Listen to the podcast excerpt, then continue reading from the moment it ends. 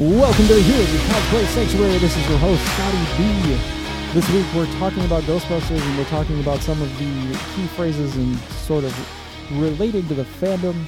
Uh, I don't have much for the for the like, follow, etc., etc. here on the podcast today. I think you know the drill by now. If you've gotten through five seasons of the show, or at least the first four seasons, I think you know where to find me. I think you know what are in the notes, and I think we don't really need to talk too much about station identification. I think you'll figure that out on your own, and or not figure it out at all because it doesn't matter to you. You're just passing through, and that's okay because that is kind of life. It's entrances and exits all the world is a stage, right? And speaking of a stage, talk about the greatest movie about entrepreneurship that I've ever watched 1984's Ghostbusters. A very fun story about three entrepreneurial doctors who decide that going into paranormal investigations and eliminations would be a lucrative thing to do. that, oh, there's money to be had here.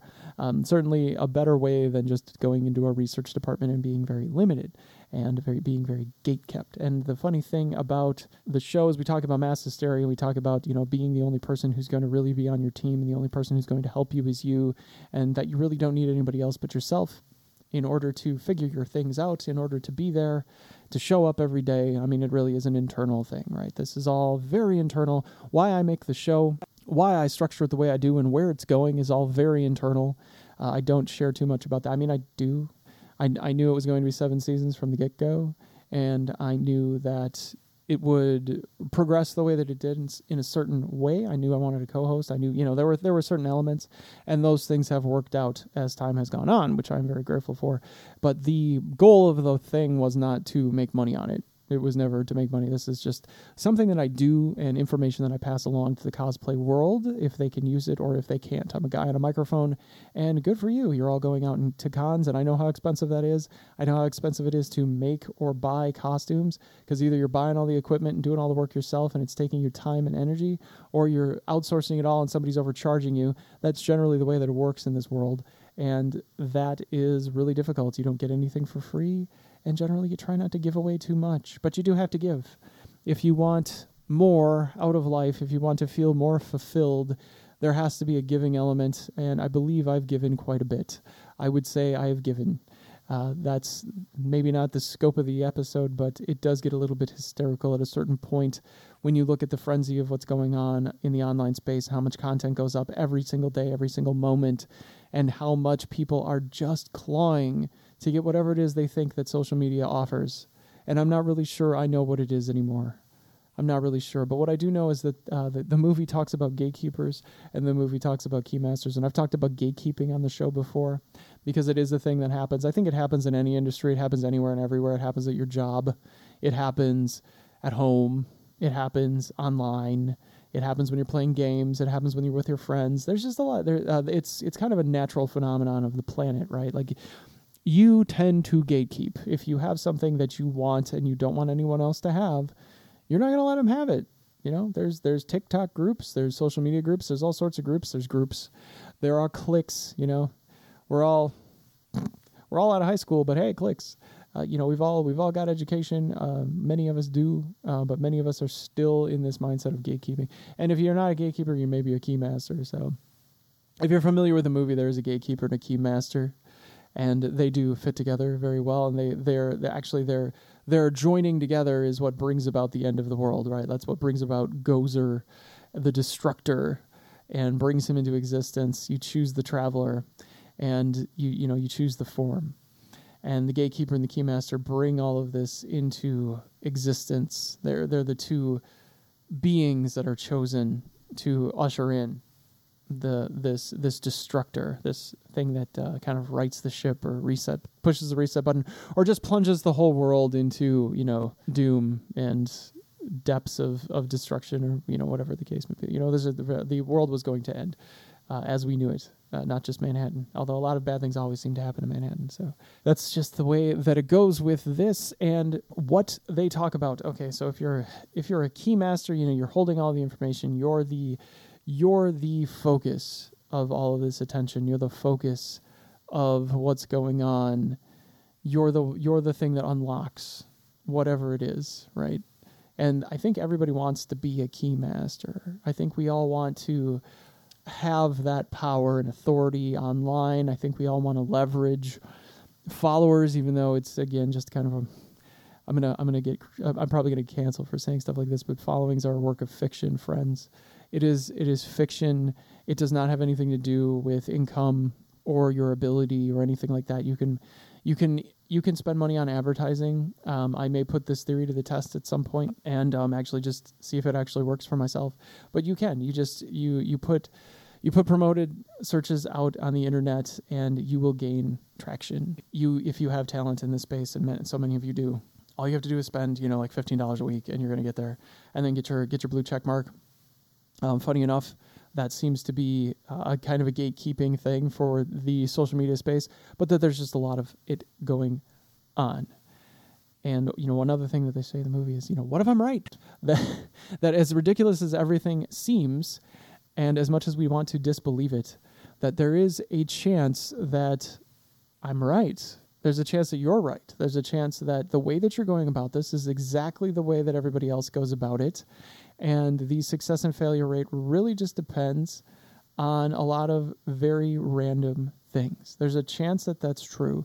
You can only control so much, right? You can only control so much, but you can control your addiction to the media. You can control the dopamine release. You can control how you process this. And I think that there are people who do a very good job of this.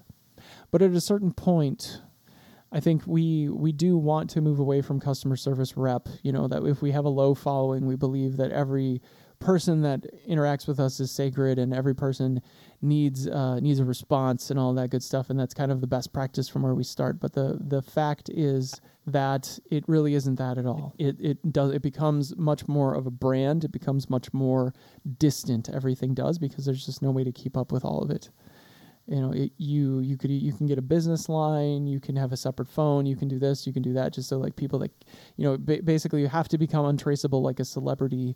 You have to use a pseudonym. You have to make sure that your name address and phone number are off of everything that you've ever done. You know when you flip the switch and you become an influencer you're nearly tra- you're you're nearly non-existent. That your your entire personal life and the entire person that you are for real your real life never exists online anymore. And maybe people can trace it back and find you.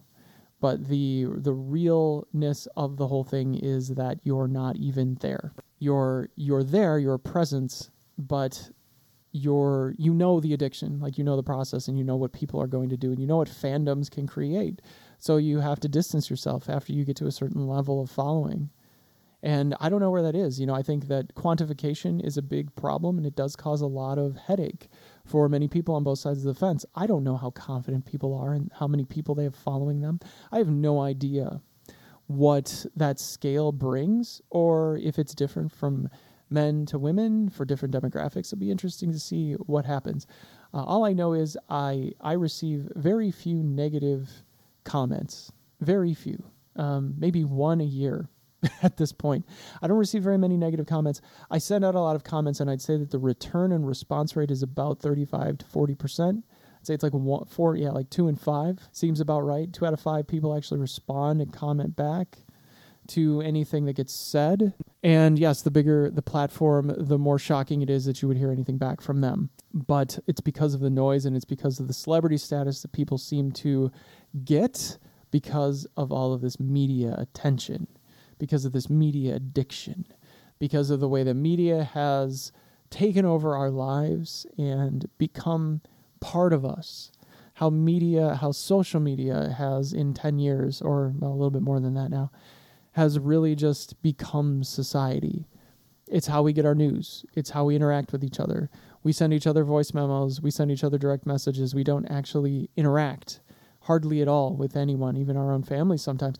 Like the only way people can really get a hold of us is through one platform because that's the one that we're focused on and generally it's only what's in it for me if I'm responding like I have to like literally know somebody in order to be a part of that. So it's there's a lot of rules that aren't written down. There are a lot of like strain, you know, like the the interaction has changed as time has gone on. I mean, I remember uh, back in my day, um, you know, I can remember in the early days of Facebook, before people really even understood what Facebook was about, that you it was just something that you wanted to get your parents on or your grandparents so that they could like talk to other people in the family a little bit easier than uh, trying to like pick up a phone. Um, the sadness is that they could have just picked up a phone, but I think it was more just the convenience of having a mass message sent from, uh, you know, an, an elder mem- member of a family and setting them up on that in on dial up because generally they had dial up. They didn't have like they, we didn't.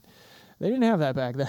it was a 56k modem or nothing, you know, that nobody really still were getting into the point. But that was because long distance calls were expensive. That was because the technology was better on the computer than it was on the phone. You know, we didn't have it. There wasn't texting. It was really hard to keep it. Like if you wanted to keep up with somebody, you had to take physical. You had to take a lot of time. So what did it really do? It minimized the amount of time that you had to spend with somebody important. That's what it did. That was that was kind of what happened. That was one of the effects of social media. Is now you're not going to pick up the phone and have an hour conversation with grandparents, and you're going to tell me, well, that's not true. I see my grandparents every weekend. Do do do do. Yes, yes, I'd say for the majority, you know, there there are definitely people out there who do that. There are definitely families that are close, but for a lot, for many, for for myself, anyways, it was a family that wasn't close, anyways. And this did make an attempt to bring them together. And I think that was the case for many people is like, oh, yeah, like all these people that I haven't really been able to talk to because we're too far away, or, you know, the, the long distance bills would be too expensive, or we just don't have contact information, which is, you know, a big thing back then too. Like you had a, you had a physical Rolodex, you know, you had like cards that you wrote people's names and addresses on. And if you didn't keep up with those people, they moved around or they changed their numbers or whatever, and that was that. Like you just lost touch with cousins or second cousins or you know aunts, uncles, anybody. So it has its place. I mean, the the the media world, it's not designed to be evil, but it can certainly be used for evil. It can be used for evil intents. It can be used for selfish purposes, and it can seem very much like everything is coming to an end. I mean, there there's there's definitely a lot of gloom and doom. There's you know there's doom scrolling. There's all sorts of problems. But here's the thing: like you don't have to give into it. That's the whole point. That's the whole point of this episode is like realizing that it is something that you can now be addicted to, just like smoking and drinking or any other sort of vice that you can attach yourself to. That social media is an addiction. Whatever side of it you happen to be on, you you believe that you have a control over it, but in reality, the control is the other way that you have to continually create content, that you believe that you have to engage people, that you don't have an end goal. This is not something you talk about. You don't you don't express your vision or your mission or your purpose as a brand or an organization or a, or a person. The diminishment of the worthy cause. I, I used to see a lot more of that in the cosplay space. I used to see a lot more attention. But since COVID, there's been a lot less attention to charities. There's been a lot less attention to visits. There's been a lot less attention to giving back. I haven't seen as much of the giving back. I've seen a lot of the being given to. I've been I've seen a lot of this is what I'm doing in here and now. These are the conventions that I'm going to.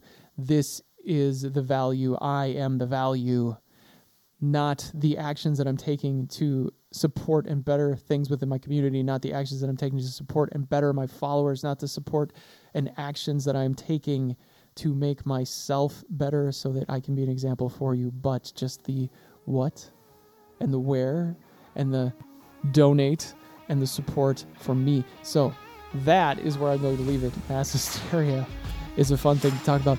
It's uh yeah, it's it's gonna be a strange season and I do I do enjoy it. Friends, I will be back tomorrow with a bit more this week.